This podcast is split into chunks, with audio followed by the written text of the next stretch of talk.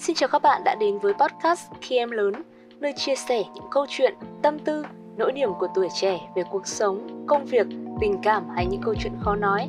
Hãy để podcast Khi Em Lớn là người bạn đồng hành của bạn trên con đường phát triển bản thân. Vì khi em lớn, em không cô đơn. Podcast được phát sóng vào 21 giờ tối thứ sáu hàng tuần. Chúc các bạn có khoảng thời gian thư giãn ý nghĩa. Cảm ơn các bạn đã lựa chọn podcast khi em lớn để lắng nghe.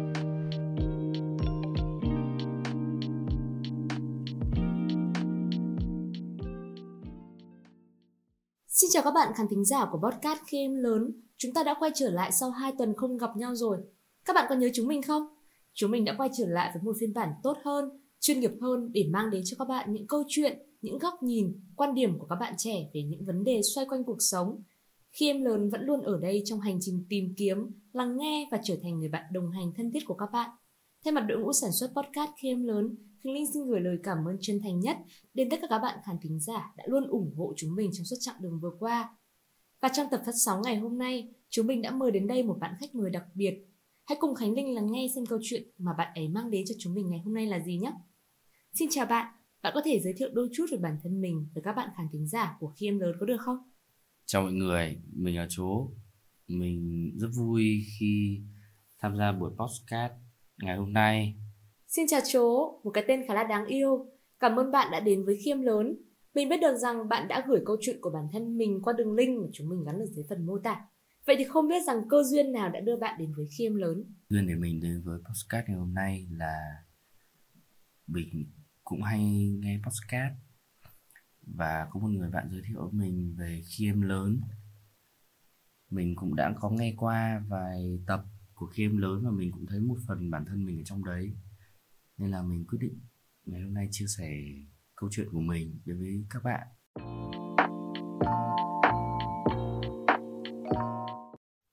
Quay trở lại với chủ đề tập podcast ngày hôm nay đó là vượt qua cám dỗ.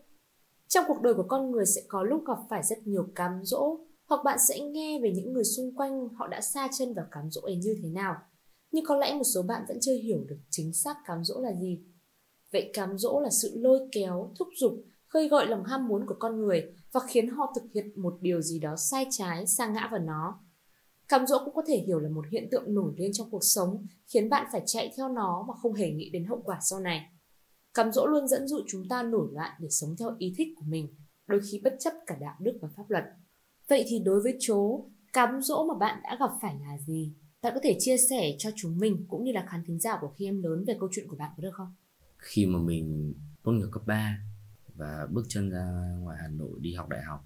Thì mới đầu mình cũng như bao các bạn sinh viên khác thôi là chỉ nghĩ đơn giản là chỉ ra để đi học. Nhưng mà khoảng thời gian đầu tiên thì ai ra Hà Nội như mình cũng đều rất là thích thú với không khí ở ngoài đấy. Một nơi rất là mới để mà mình sinh sống là kiểu gọi là được tự do, không có sự quản thúc của bố mẹ thì mình có thể làm tất cả mọi thứ. Và mình có ở cùng với một vài đứa bạn. Và tất cả những người bạn đấy cũng giống như mình thôi, là cũng không có ai quản thúc cả. Và khi những người không có ai quản thúc cả ở cùng nhau, thì đều có chung một suy nghĩ hoặc là một cái quan điểm chung về cách sống hay là cách sinh hoạt. Bạn có ăn gì thì bạn của bạn cũng ăn cái đấy. Và chúng mình cảm giác như kiểu chúng mình là anh em xương máu của nhau. Và chúng mình bắt đầu những cái đơn thuần như là đi chơi đêm cùng nhau ban đầu rất là lành mạnh rất là cuộc sống sinh viên rất là màu hồng. Nhưng mà dần dần thì kiểu bạn đi từ số 1 thì bạn cũng lên số 2, số 3, số 4 và cái mức độ cám dỗ nó cũng như vậy. Ban đầu bạn đi chơi đêm bạn chỉ đơn giản là đi uống trà chanh ở ngoài hồ và ngày mai ngày kia dần dần bạn sẽ đi bar và khi bạn đi bar bạn không sử dụng chất kích thích thì bắt buộc bạn sẽ sử dụng chất kích thích cho đến khi mình cảm thấy không gian bên ngoài nó không còn vui được nữa, thì bắt đầu mình quay trở về nhà. Rất nhiều bạn bè của mình cũng sang. Bọn mình tự tạo không gian của bọn mình. Có những ngày mà, không phải có những ngày, mà là ngày nào bọn mình cũng tụ tập rất là đông. Có thể là để mình nói như thế này, nó rất là chi tiết. Khi bạn thức dậy và vào 6 giờ sáng, thì có thể bạn sẽ nghĩ là bạn ăn cái gì? Nhưng mà bọn mình chỉ nghĩ là ở ờ, bây giờ dậy rồi thì mình sẽ chơi cái gì chứ không phải là bọn mình ăn cái gì. Và chơi như thế chơi ngày chơi đêm có khi không phải có khi mà bọn mình còn quên ăn quên uống. Bọn mình chơi rất là dày đặc sáng trưa chiều tối và đêm.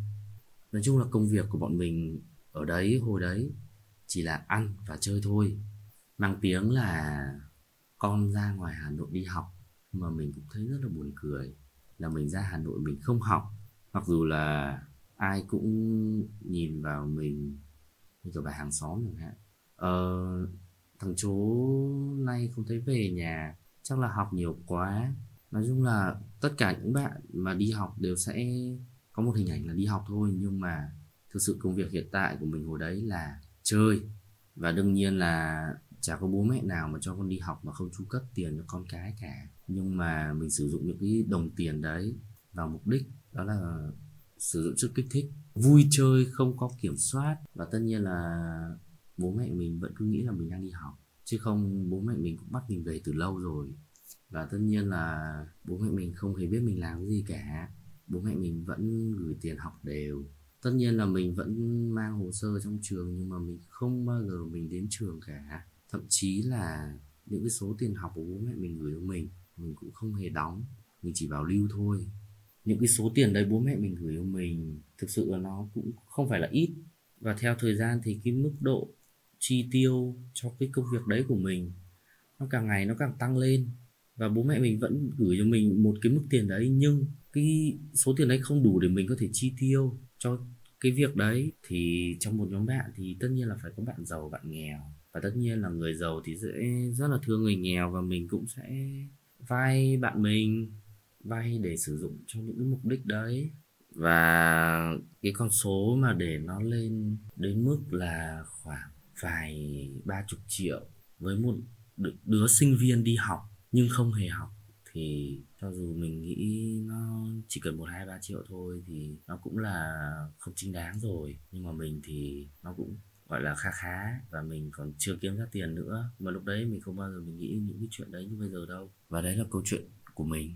Vậy những cuộc chơi đấy đến với bạn một cách ngẫu nhiên hay có ai dẫn dắt bạn đến với con đường đó hay không? Mình bắt đầu cái việc đấy khi mà mình gặp các bạn của mình và tất cả mọi đứa đều rất là vui vẻ chơi với nhau. Và những cái việc đấy nó xảy ra khi mà tất cả những đứa trong một nhóm đều suy nghĩ giống nhau và đều lên một kế hoạch rất là chỉn chu để mà có thể thực hiện nó. Tức là những người bạn của bạn và bạn có cùng một suy nghĩ và tất cả cuộc chơi đấy đều diễn ra với sự tò mò và sự tự nguyện của tất cả mọi người. Vậy thì trong những lúc vui chơi, trong những cuộc vui đấy thì bạn cảm thấy như thế nào? Tức là tâm trạng lúc mà bạn nhập cuộc ấy, là bạn cảm giác là nó chỉ là một cái cảm giác thăng hoa thôi. Bạn có bao giờ, kiểu, cảm thấy bất an hay lo lắng về cái hành động của bản thân mình hay không? Trong quá trình mà mình sử dụng chất kích thích thì đấy là khoảng thời gian mà mình có thể, gọi là, lo nhất. Còn những công việc còn lại như, kiểu, đi chơi đơn thuần thôi thì mình không nghĩ gì cả. Tại vì mình cũng nghĩ nó là một phần của sự tò mò và tuổi sinh viên. Còn những cái nó tệ nạn hơn thì tất nhiên là mình cũng không nghĩ đến cái hậu quả mà nó có thể mang lại nhưng mình nghĩ là chỉ nghĩ khi mà mình chưa bắt đầu sử dụng và khi mà mình sử dụng vào rồi thì những cái chuyện đấy nó không còn trong đầu của mình nữa mà mình chỉ nhìn xung quanh không gian và tất cả mọi người. Mình enjoy cái không khí đấy rất là tuyệt vời. Tức là khi mà có chất kích thích ở trong người ấy, thì lúc đó bạn chỉ cảm giác thăng hoa. Còn trước khi mà bạn sử dụng nó thì bạn sẽ còn cảm giác là lo lắng. Nhưng mà khi sử dụng rồi thì bạn sẽ không còn một cái gì trong đầu nữa mà chỉ cảm thấy vui thôi vậy thì trước khi sử dụng những cái thứ mà bạn đang nói, bạn cảm thấy đó là điều không đúng. Nhưng mà tại sao? Đúng như bạn nói là bạn vẫn cứ enjoy cái moment đấy trong khoảng thời gian dài như vậy?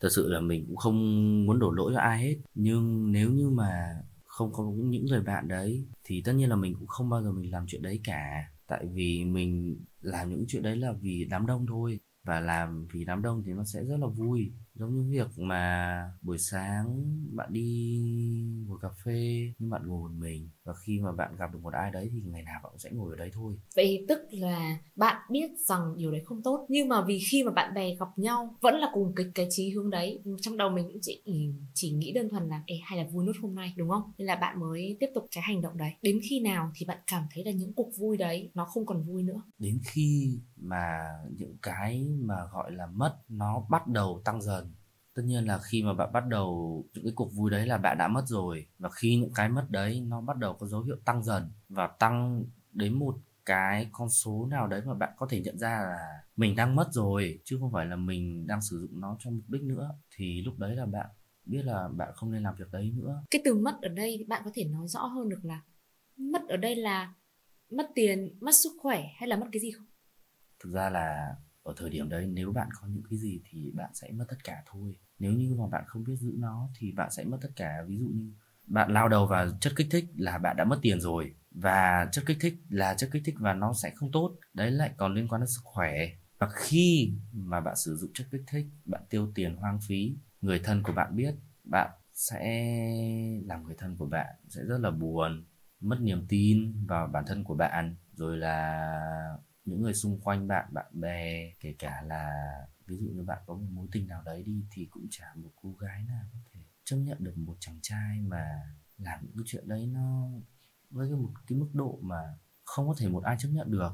Đấy, và mình thấy mất đến mức mà mình không thể chấp nhận được bản thân mình nữa thì bắt buộc là mình phải dừng lại, chứ không phải là có một ai thúc mình, đập vào lưng mình bảo là ờ thôi, mày đừng sử dụng nữa. Không, chả bao giờ có cái chuyện đấy đâu tại vì bạn xấu trai thì bạn cũng đã có người bảo là mày phải thế này thế kia để mày đẹp trai đi, chứ không phải là đến cái mức này thì mới có người nhắc bạn đâu. Quan trọng là bạn nhận ra được hay không thì bạn mới dừng lại được. Còn nếu như bạn không nhận ra được thì bạn cũng chả bao giờ bạn dừng đâu. Vậy thì trong cái lúc mà bạn nhận thức được điều đấy, tức là ngoài cái việc bạn tự nhận thức ra thì nó có cái gì tác động vào bạn hay không? Chẳng hạn như cái yếu tố bên ngoài. Ừ, không phải là những cái lời nói bên ngoài đâu mà nó có thể là những cái hành động bên ngoài khiến cho bạn bạn bạn nhìn ra và bạn cảm thấy là um, ok mình phải thay đổi. Một cái sự việc mà rõ rệt nhất để khiến mình nhận ra là khi mà mình biết được giá trị đồng tiền từ sức lao động nó như thế nào thì mình bắt đầu tôn trọng đồng tiền ấy hơn. Nhưng khoảng thời gian đấy mình vẫn đang còn sử dụng tiền của bố mẹ. Và có một câu chuyện là mình có được bố của mình tặng cho một thứ gọi là công cụ học tập. Và mình lúc đấy mình rất là thương bố mình tại vì nó cũng không phải là một cái món vật nó rẻ tiền nó cũng khá là mắc tiền. Nhưng mình lúc đấy mình cũng chỉ nghĩ là ờ à, bố mình mua cho mình. Nhưng mình không nghĩ được là ờ à, mua cho mình nhưng tiền đấy từ đâu? Khi mà mình làm mất nó đi thì mình mới rất là buồn. Tại vì mình quay trở lại cái ngày mà bố mình tặng cho mình đấy là một món quà sinh nhật của chính bản thân mình. Đấy là món món quà sinh nhật đầu tiên và nó giá trị đến như thế bố mình có thể tặng cho mình. Và mình đã không trân trọng nó và chỉ đến khi mà mình làm mất nó thì mình mới bắt đầu có cái cảm giác là ở uh, mình đang trả đạp lên sức lao động của người khác. Và mình bắt đầu nghĩ những cái chuyện sau này ví dụ như một ngày nào đấy, bố của mình hoặc là mẹ của mình bị bệnh vào năm mình 30 tuổi, thì nếu như mình vẫn cứ tiếp tục chuyện này cho đến năm mình 30 tuổi thì bố mẹ mình ốm, bố mẹ mình đau, phải nằm viện. Nhưng mình vẫn không kiếm nổi ra một đồng nào để có thể mua được cho bố mẹ một liều thuốc để mà bố mẹ mình uống ở nhà. Chứ mình cũng chưa nghĩ đến việc là mình đưa bố mẹ đi bệnh viện hay là mua bảo hiểm để cho bố mẹ có thể an tâm về tuổi già hơn và khi đấy là mình cảm thấy mình rất là bất lực. Mặc dù là mình mới có 20 tuổi thôi, nhưng mà khi mà những chuyện đấy, ví dụ như mà nó đã, nó có thể xảy ra thật thì nói thật là mình không biết là mình sống để làm cái gì. Tại vì mình mình có cái cuộc đời này thì người mang lại cuộc đời cho mình tất nhiên là bố mẹ mình. Nhưng mà mình lại không tôn trọng người mà đã trao cho mình cái cuộc sống như thế này. Thật sự luôn là mình không phải là một đứa, gọi là ngu si, đần độn. Nhưng mà điều kiện xuất phát của mình có thể là hơn rất là nhiều người. Nhưng mà mình không biết trân trọng và mình cứ đi phá hoại tất cả những thứ mà người khác mang lại cho mình. Cuộc sống của mình thì mình tự quyết định, nhưng trong cuộc sống của mình cũng sẽ có vài một vài người khác. Và khi mà mình nghĩ đến chuyện là mình không hề sống một mình, còn tất cả nhiều người xung quanh mình và mình không thể làm điều này nữa. Bạn nhận thức được hành vi của mình là sai bạn đang nghĩ cho tương lai của mình hơn. Bạn nghĩ đến gia đình của mình hơn. Bạn nghĩ rằng là bạn không sống một mình bạn nữa, mà bạn sống cho nhiều người. Đó là một điều tất cả đều phải nhìn nhận mặt tốt của điều đấy, không ai phủ nhận được là cái sự ờ, nhận thức của bạn là một điều rất là tốt. Bạn nói rằng là không ai gọi là nói với bạn hàng ngày khiến cho bạn thức tỉnh, mà chỉ là do chính bản thân bạn nhìn nhận vấn đề và tự thay đổi thôi. Vậy khi mà bạn nhìn nhận được những cái vấn đề đấy, nhận thức được thì chính bản thân bạn đã làm những gì để vượt qua những cái cám dỗ đấy? Mình đã bắt đầu thoát khỏi cái môi trường đấy. Môi trường mà mình đang sống, môi trường mà mình đang vui chơi. Mình thay đổi nó hoàn toàn là mình ở một mình và mình bắt đầu đi làm thêm. Mình biết được cái giá trị của đồng tiền bằng sức lao động nó như thế nào. Rồi mình có đi làm thêm một vài tháng thì mình cũng bắt đầu trở về nhà. Tại vì mình nghĩ là thực sự là để mà một môi trường tốt để mình có thể phát triển bản thân là mình phải ở bên cạnh gia đình. Không phải là vì mình ở một mình không được, mà là vì mình ở một mình mình không có một cái động lực gì để mình có thể làm được những cái công việc mà nó tích cực. Và mình đã thông báo với bố mẹ là mình không học nữa, mình quyết định dừng việc học lại. Và cho đến tận bây giờ bố mẹ mình vẫn không biết được khoảng thời gian 2 năm vừa rồi mình có học hay không. Nhưng bố mẹ mình cũng chắc chắn một điều là mình không hề học đâu. Bố mẹ mình cũng có gửi tiền để mình đóng học đều, rất là đều. Nhưng mà cuối cùng thì mình vẫn trở về nhà. Tức là hiện tại bạn quyết định là dừng cái việc học ở ngoài Hà Nội. Mặc dù bạn chưa học, nhưng mà ít nhất là bạn cũng có nói là bạn bảo lưu. Thế tức là bạn đã quyết định là rút hồ sơ luôn và quyết định rằng là bạn quay trở về quê hương của mình, quay trở về gia đình để phụ giúp gia đình. Đó là cách bạn vượt qua cám dỗ cho đến thời điểm hiện tại, bạn nghĩ rằng là bạn đã thực sự vượt qua được những cái điều gọi là cám dỗ đấy hay chưa? Hay là đôi khi những cái điều đấy nó vẫn xuất hiện và tác động đến cuộc sống của bạn? Với mình thì thời điểm nào nó cũng sẽ có cám dỗ thôi. Những cái cám dỗ đấy bây giờ nó vẫn luôn xuất hiện ở xung quanh mình. Và tất nhiên là mình không có cuốn hút bởi những cái thứ đấy nữa tại vì khi mà mình thay đổi thì những cái cám dỗ của mình nó chuyển thành những cái thứ khác rồi. Cám dỗ của mình hiện tại bây giờ là làm thế nào để mình có thể kiếm được tiền, làm thế nào mình có thể mang lại hạnh phúc được cho gia đình. Đấy mới là cám dỗ thực sự bây giờ của mình. Chứ không còn như ngày trước là ở ngày trước mục đích của mình mình cứ nghĩ là ra Hà Nội là đi chơi, bay lắc tụ tập đàn đúm. Nhưng mà thời điểm hiện tại thì những cái thứ đấy nó không phải thứ mà mình quan tâm nữa. Mình thực sự mình không quan tâm những cái thứ đấy không còn ở trong đầu của mình. Tức là tới hiện thời điểm hiện tại thì bạn hoàn toàn là coi những cái đấy là một thứ phù phiếm. Bạn không còn quan tâm đến nó nữa. Tức là nó có cũng được mà không có cũng được. Vậy thì có bao giờ bạn nghĩ lại cái quãng thời gian ấy và bạn cảm thấy hối hận không? Tức là bạn cảm thấy là uh, mình hối hận về những hành động mình đã làm không?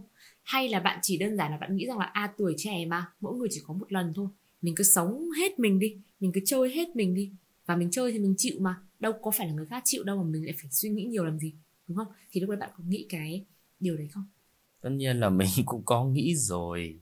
Có một câu mà ở mình thấy là tất đa đa số tất cả các bạn trẻ đều hay mang lên như kiểu một câu slogan của các bạn trẻ là chúng ta chỉ sống một lần trong đời ờ thì cũng đúng, ai cũng sống một lần trong đời. Nhưng mà với mình thì sống một lần trong đời nhưng mà phải sống sao cho nó đúng là sống.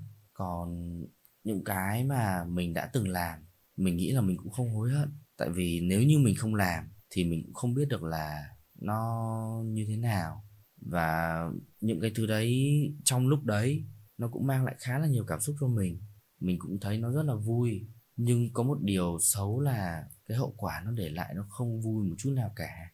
Nên là mình mới bắt đầu mình tạm dừng và mình có những cái thú vui khác nó lành mạnh hơn và hệ lụy của nó không có nhiều hiểm họa như những cái đấy. Hiện tại thì chúng mình đã chia sẻ về uh, những cái uh, nó hơi tiêu cực một tí thì mình sẽ đổi không khí một chút nhé hỏi chú một câu nhé rằng là nếu như mà ví thanh xuân của bạn với một loại thức uống có cồn loại thức uống có cồn nhá thì bạn sẽ chọn loại thức uống nào và tại sao?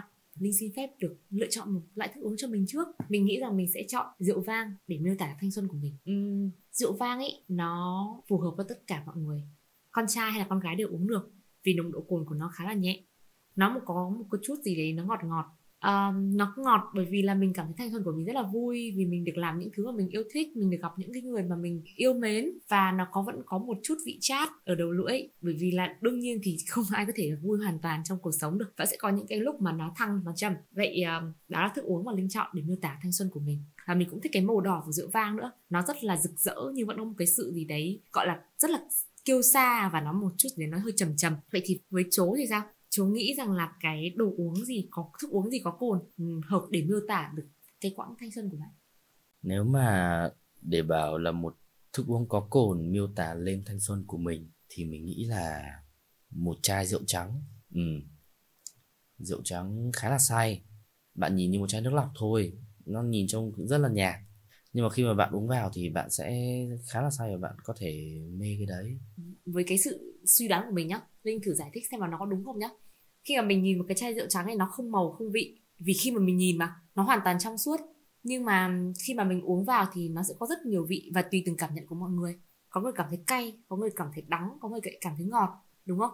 Thì nghe câu chuyện của chố kể từ đầu đến giờ mình thấy là cuộc sống của bạn cũng hơi có nhiều sự thăng trầm một chút. Thì chắc là có thể là kiểu khi mà mọi người nhìn vào bạn với cái vẻ bọc bên ngoài của bạn thì bạn tạo cho mọi người một cái vẻ ngoài rất là sạch sẽ. Mọi người không nhìn thấy một cái vết gì hết. Nhưng mà khi mà ai đã tiếp xúc với bạn và hiểu những câu chuyện của bạn thì thấy nó có rất là nhiều gia vị. Không biết là linh nói như thế nó có đúng cái ý của chố không? Ừ, thực sự là linh nói đúng hoàn toàn. Có thể là mình nói chuyện với nhau từ đầu đến giờ thì mình có một cái sự ăn nhập một chút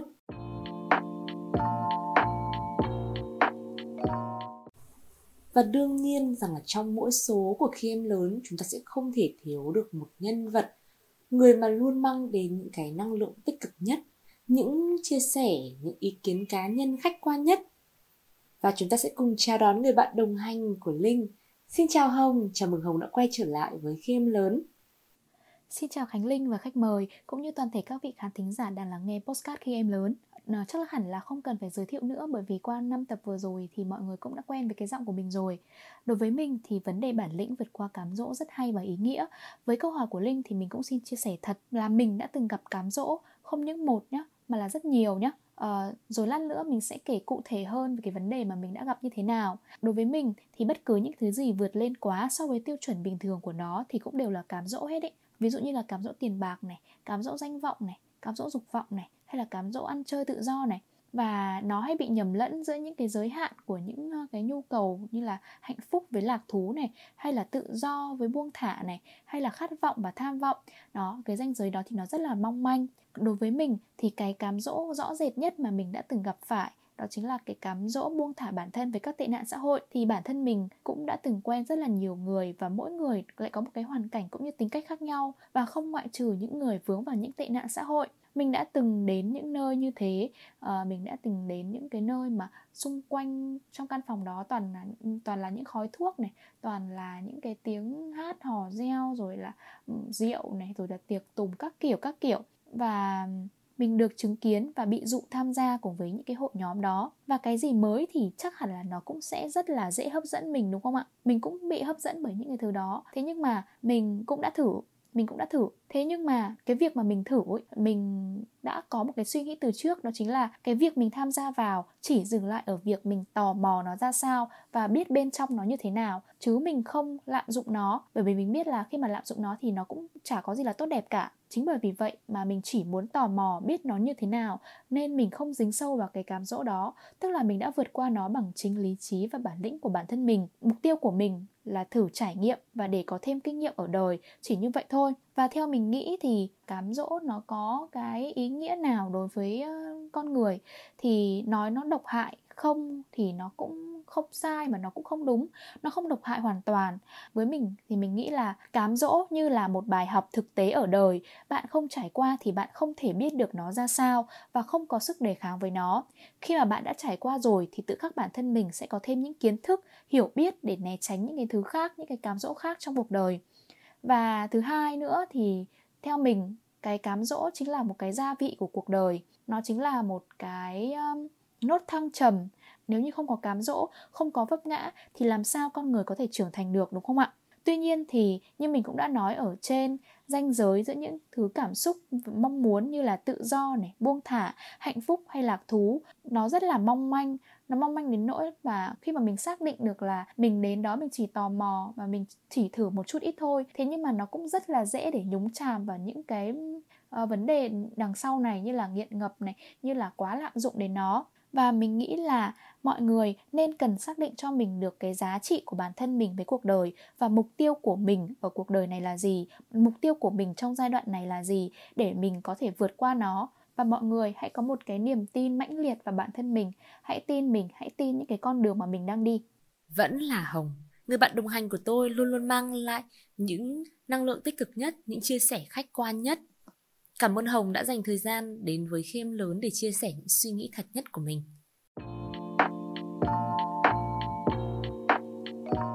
Vậy là chúng mình cũng đã đến những phút cuối cùng của tập phát sóng số 6 rồi. Không biết rằng là chú có thể gửi một lời chào hay một lời chia sẻ đến tất cả các bạn khán thính giả đang là nghe khiêm lớn trước khi bạn tạm biệt khiêm lớn có được không?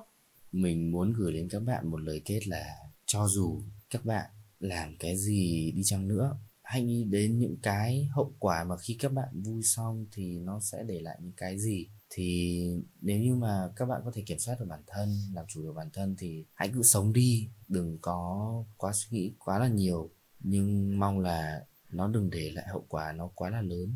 Cảm ơn chú với một lời chia sẻ rất là thật từ những cái trải nghiệm mà bạn ấy đã có chúng ta có thể nhìn nhận rằng là không một ai có thể hoàn hảo 100% và chắc chắn là sẽ có những cái lỗi lầm mà chúng ta đã gây ra. Vậy thì à, chúng ta cũng sẽ nhìn những cái điều tốt, rằng là có thể là hành trình phía trước chú đã vấp phải những cái điều mà chú không mong muốn nhưng hiện tại thì chúng ta đã nhìn những cái điểm tốt của bạn rằng bạn nhận ra rằng bạn cần gì, bạn đang ở đâu và mục tiêu tương lai của bạn là gì và hy vọng là với cái năng lượng tích cực, với cái sự à, dũng cảm chia sẻ câu chuyện của mình thì chú sẽ mang lại cho mọi người một cái động lực để tất cả chúng ta cùng nhìn lại những cái cuộc vui xung quanh chúng ta rằng đó chỉ là đơn thuần là một cuộc vui thôi hay nó thực sự là một cám dỗ khiến cho chúng ta sẽ có những hệ lụy để đến sau này Cảm ơn chú đã đến đây và chia sẻ câu chuyện của bạn.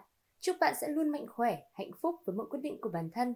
Và nếu như bạn cần tìm một ai đó để tâm sự, giải bày những điều thầm kín, thì hãy luôn nhớ rằng podcast khi em lớn vẫn sẽ luôn ở đây, đồng hành cùng các bạn. Và không chỉ chú đâu, mà tất cả các bạn khán thính giả đang lắng nghe khiêm lớn đều có thể chia sẻ câu chuyện của mình qua đường link mà chúng mình đã gắn ở dưới phần mô tả. Hãy tiếp tục đồng hành và theo dõi khiêm lớn bởi vì chúng mình sẽ mang lại những câu chuyện thật nhất đời nhất từ những người bạn trẻ đang lớn. Cảm ơn các bạn đã lựa chọn podcast khiêm lớn để lắng nghe. Xin chào và hẹn gặp lại. Dù bạn ở bất kỳ đâu, bất kỳ lúc nào với bất kỳ thiết bị nào, chỉ cần một chiếc tai nghe, bạn đã có thể kết nối với chúng mình để xoa dịu tâm hồn. Cảm ơn các bạn đã lựa chọn podcast khi em lớn để lắng nghe. Xin chào và hẹn gặp lại.